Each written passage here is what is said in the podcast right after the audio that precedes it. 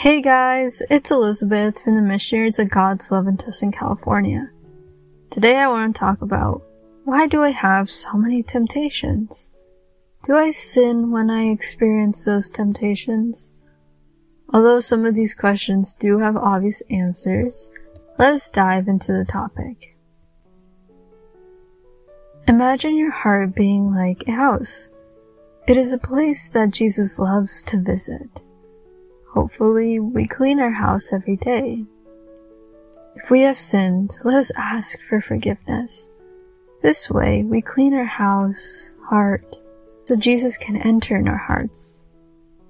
I invite you to invite the Holy Spirit, clean your house, and receive Jesus.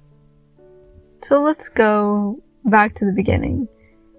Do I sin when I have temptations? The answer is no. Being tempted is not sin. But if you accept them, you do sin. It is completely normal to be tempted. It is a part of life since we are children. We are tempted by one thing or another or a lot of things. But people tend to have one or two really strong temptations. Those temptations may be actions, thoughts, feelings, or other things. Some temptations may be received through our eyes or ears. So we need to be careful what we hear, see, touch, feel, and experience. Remember, Jesus had temptations, and probably more than the ones he experienced in the desert. Because the more holy and saint-like you are, the more temptations you experience because the devil wants to pull you away from the path of God. Temptations are not usually spoken to others, but it is highly recommended that they are spoken to your spiritual director. People who decide to live in sin, those who do not look for God, and they don't look to be Christians. They just simply are no longer tempted. That's because they simply fall into sin on their own. San Francisco de Assisi could see little devils, and once he was looking at the little devils around the town, but he did not find any. So he returned to the convent and he found all the little devils there. He said, What are you guys doing here? Why aren't you guys at the town? One of the little devils said, This is where we have to work harder. Those in the world easily fall in sin, but these monks are harder to make them be tempted and fall in sin. So, should I worry about being tempted? No, we shouldn't. But we should be alert and pay attention. So, let us see what the Bible says about this topic. Jesus knew that we would be tempted. So in the prayer of our Father, we ask God to give us strength to avoid those temptations. And so it reads, and lead us not into temptation, but deliver us from evil. And this is Matthew 6:13. We need to be alert because there will always be temptations everywhere. Then Matthew 26:41 reads, Jesus said, "Watch and pray, so that you will not fall into temptation. The spirit is willing, but the flesh is weak. The key is to not fall into temptations.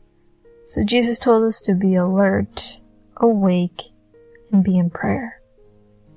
Jesus says that our soul is willing to follow him, but our flesh and body is weak. And this is very true. We want to be with God and do His will. Our temptations and wants and desires pull us towards another direction.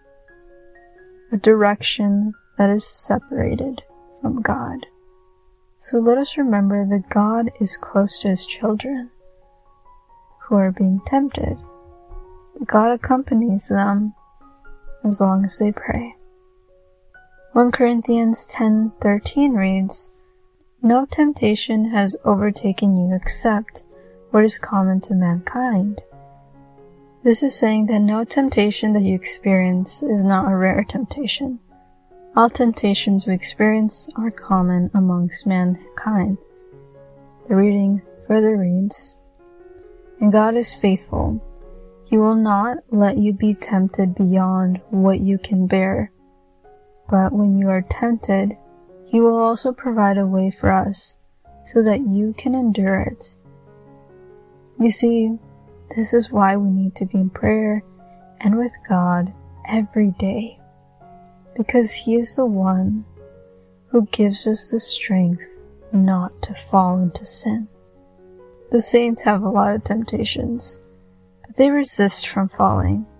That is the difference between a saint and a sinner. Both have temptations, but one falls into sin, and the other one resists the temptations. James 1:12 reads, Blessed is the one who perseveres under trial, because having stood the test, that person will receive the crown of life that the Lord has promised to those who love him.